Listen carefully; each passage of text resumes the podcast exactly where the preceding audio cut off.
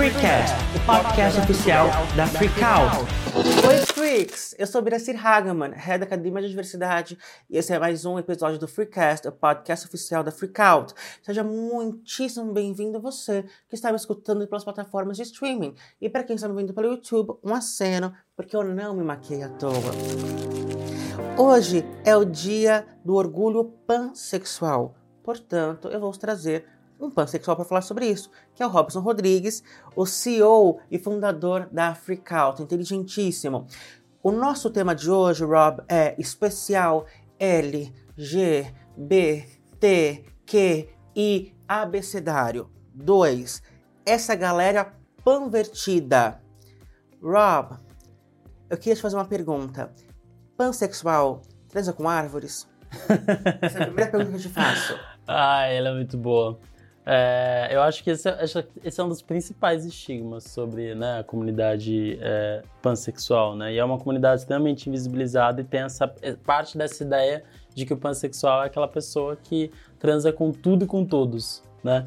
E, e na realidade, falar em pansexualidade, tem, a gente tem que falar também um pouco sobre panafetividade. Esse prefixo pan, ele está justamente relacionado à questão da pluralidade de possibilidades, né? Existe um, uma linha tênue aí entre o que é a pansexualidade e a bissexualidade, porque a bissexualidade é entendida é, em vários momentos como um movimento político também, né? mas com essa mudança do binarismo, essas concepções sociais de gênero e orientações sexuais também, uh, o pan ele vem para abranger perfis de pessoas, né? A gente está falando aí de sexualidade e afetividade entre indivíduos humanos. Então, é, já fiz, obviamente, aqueles, aquelas atividades de RH, de abraço de uma árvore, conecte com a sua natureza, mas nada tinha a ver com a minha pansexualidade. E Rob, você acha que ainda há na sociedade um preconceito com a pessoa pan? Na verdade, as pessoas pans nem existem, né? Elas são invisíveis. Né? Se eu estou do lado de um homem, eu sou gay. Se eu estou do lado de uma mulher, eu sou hétero.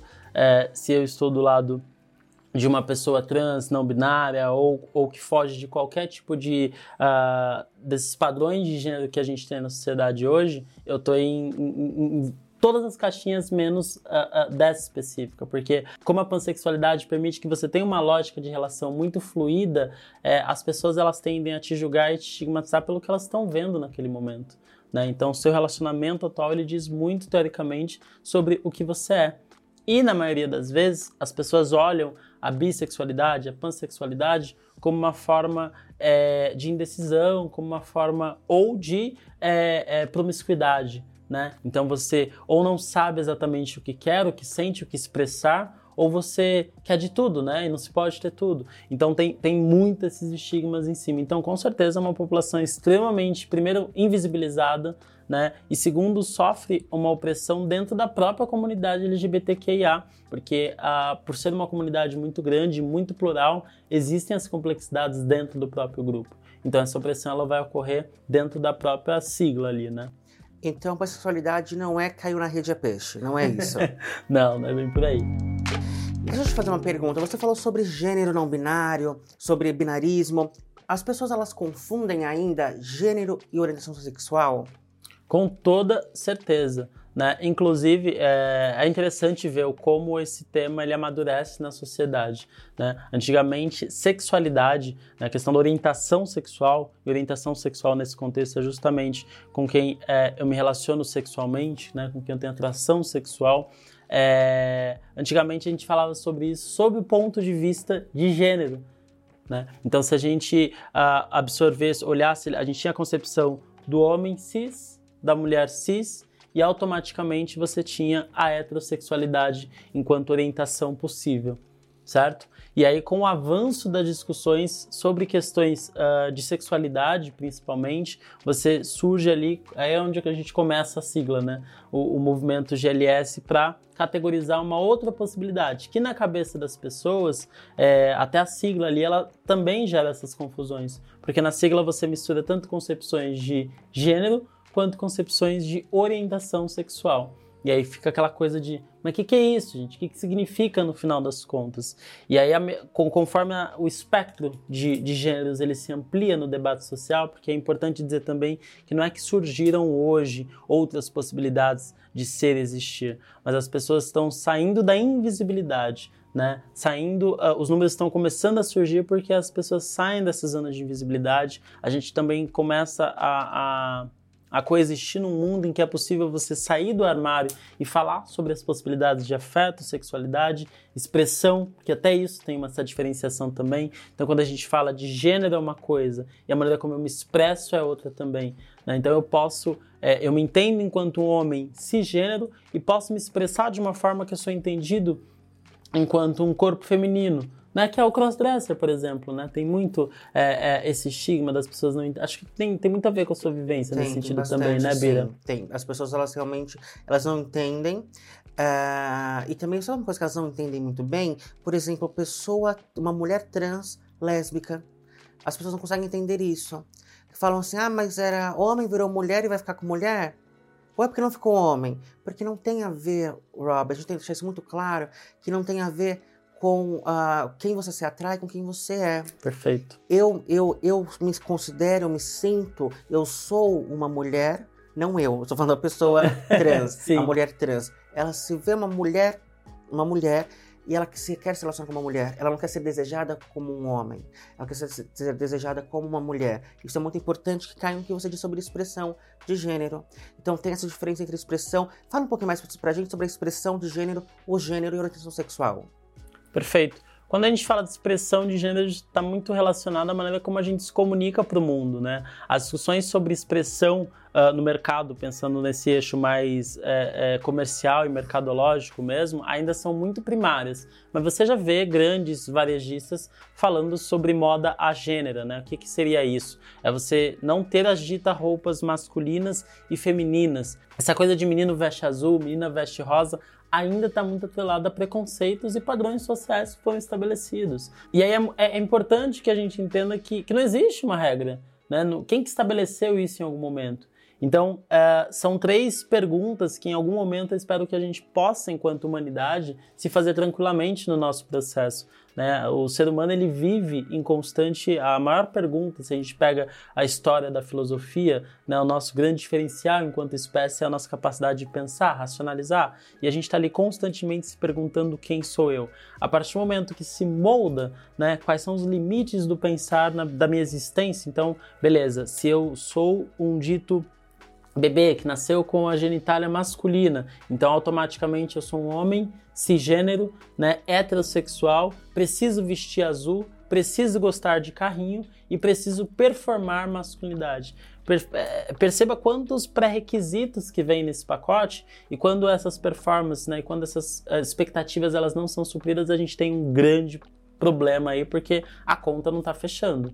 Né? E o resultado final a gente já sabe que é a opressão, é a violência, é o preconceito no país que mais mata LGBTQIAPN+ no mundo. Né? Isso é, é, é uma coisa muito assustadora. E falar um pouco desses três pilares, acho que é importante a gente tentar é, é, explicar efetivamente né, o que, que seria cada um deles. Quando a gente fala sobre gênero, né? A gente está falando do, do, um ponto de vista do que eu sou, de como eu me vejo, gênero mesmo. E aí a gente tem hoje uh, uma, uma, uma, infinitas possibilidades, né? Sobre isso, porque a gente está falando da pluralidade do ser e do existir. E quanto mais livre das amarras e dos preconceitos a gente consegue se permitir estar nessa discussão, mais fascinante a coisa fica, porque você acaba é, não desautorizando o direito do outro existir. E aí você tem uh, uh, o que a gente fala do binarismo né, social, que é o que veio na maior parte da história, do homem cis, a mulher cis, mas você expande esse espectro de gênero e você tem infinitas possibilidades. Então, o gênero está muito atrelado a isso, ao que o, o, imaginário social vai falar que é o homem, que é a mulher, mas aí você pode pensar é, é, na mulher trans, é, no homem trans, e isso está atrelado à, à identidade, a como eu me vejo, ao que eu sou.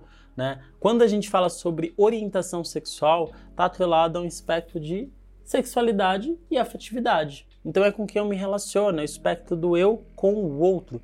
E aí isso nada tem a ver com gênero, por isso que esse exemplo que você deu é, é, é fantástico, né? Uma pessoa, ela pode é, é se entender, se enxergar, se sentir de um outro gênero, transicionar para outro espectro, porque a gente está falando da esfera do existir, e aí quando ela vai para a esfera do se relacionar, um homem é, que na verdade é, é uma mulher, né, faz o processo de transição e se relaciona com outra mulher, é uma mulher trans lésbica, né? Ou pode, inclusive, não necessariamente lésbica, pode ser que ela seja pansexual, bissexual, aí tem esse processo de descoberta na esfera do outro, que é a esfera da orientação sexual.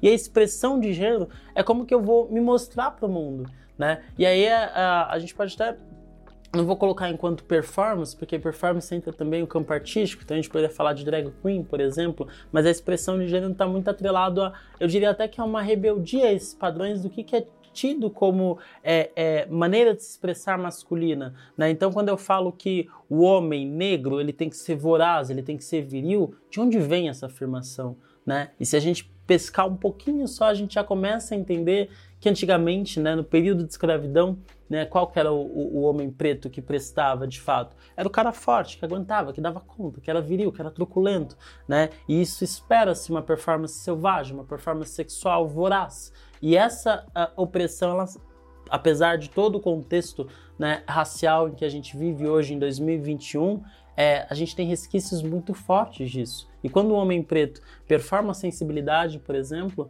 ele é tido como menos homem, menos masculino. E a gente tá, já está falando um pouco já na esfera da expressão, né, que abarca não só a vestimenta, mas abarca também todo esse conjunto de características que se aplicam ou não no contexto de gênero. Então, o gênero está no cérebro, a orientação está no coração, o sexo na genitália e a expressão no corpo. É isso que você está me contando? Fantástico, né? Não tinha categorizado e organizado dessa ótica, mas ninguém melhor que Bida para fazer isso. Muito obrigada, Rob, por estar comigo hoje. Vocês gostaram da nossa conversa, gente? Se você gostou, só ir agora no Instagram, arroba agência Freakout, e vai deixar seu comentário lá e nos seguir em todas as redes sociais. Somos diferentes, sejamos livres, sejamos freak.